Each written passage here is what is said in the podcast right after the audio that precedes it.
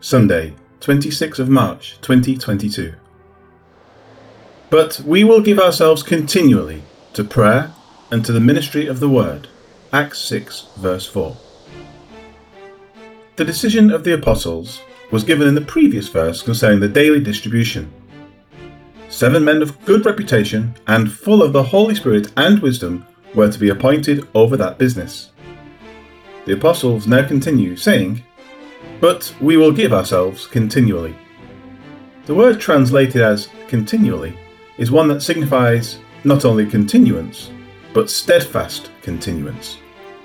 It is defined as, quote, consistently showing strength which prevails in spite of difficulties, end quote, helps word studies. One can think of a ship heading in a fixed direction and staying there, even when the winds attempt to redirect the chosen course. The apostles had been compelled to leave the Word of God and serve tables, as noted in verse 6 2. This could not be. Their calling was to minister in the Word, and it must continue without such interference. As they next note, saying, to prayer. Along with the Word, the apostles revealed that active participation in prayer was to be a part of what their duties entailed. Nothing is said concerning the type of prayer, but it is probably multi levelled. First, it would include their private prayers, whether alone or with the other apostles. Secondly, it might include public prayers, including any who were at whatever gathering they were presiding over. And third, it would probably include prayer for the occasions where healings were beyond what was normally encountered by these men.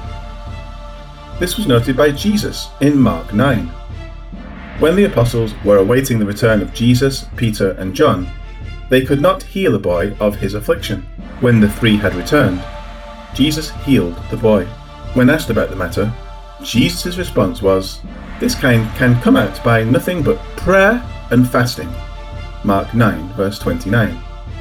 Along with prayer, the apostles also note, and to the ministry of the word. Here, the Greek word translated as ministry is the same word used in verse 6 1 when referring to the daily distribution. It is a word that signifies waiting at a table. The apostles have not placed themselves apart or above the others. Rather, they are simply performing their particular service at the table of the Lord as the church goes forward in accomplishing its mission. Life application. Two key points are to be seen in this short verse prayer and service. First, it is a common question to ask. If God already knows the outcome of what is going to happen, then why should we pray? The answer is that God already knows whether you will pray or not. He has factored in His response to our prayers. A prayer that is not made has not been factored into His response. A simple example may be Mum making cookies. She has a son who she knows will ask for a cookie when he comes home from school, and so she sets one aside for him. After he asks, he gets his tasty treat. But if the same mum and the same boy had an argument in the morning, and she knows his attitude in advance, that he will sulk for at least five days, not saying a word to her, she won't bother setting aside a cookie. Obviously, mum doesn't know everything as God does, but the example is clear enough to understand that angry Andy gets no cookie and it is because of his refusal to simply ask. A prayer not spoken to God will receive no attention because it was never uttered. Having said that, we may pray and pray and never get what we want. This is because what is prayed for is not within the will of God. Or it may be that God wants to mould us by allowing us to continue praying for a long time before responding. We cannot know, and so the Bible admonishes us to pray.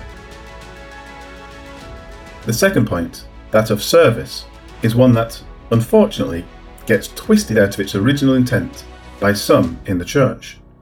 It is true that Paul gives directions for the appointment of elders and deacons. They are held to a high standard, both in what is expected of them and in the honour that is to be given to them. And yet, Paul set forth his example of ministry by working with his own hands to meet his needs. And more, Christ gave us the premier example of servanthood in leadership. Today, many pastors are so out of touch with their congregations, in the sense of Christ like servanthood, that there's almost no connection to the people at all. Obviously, when a person has a church of thousands or tens of thousands of people, it is impossible to minister to all of them. But there is often an unhealthy adoration of these men. And more, there is an almost cult like status granted to them.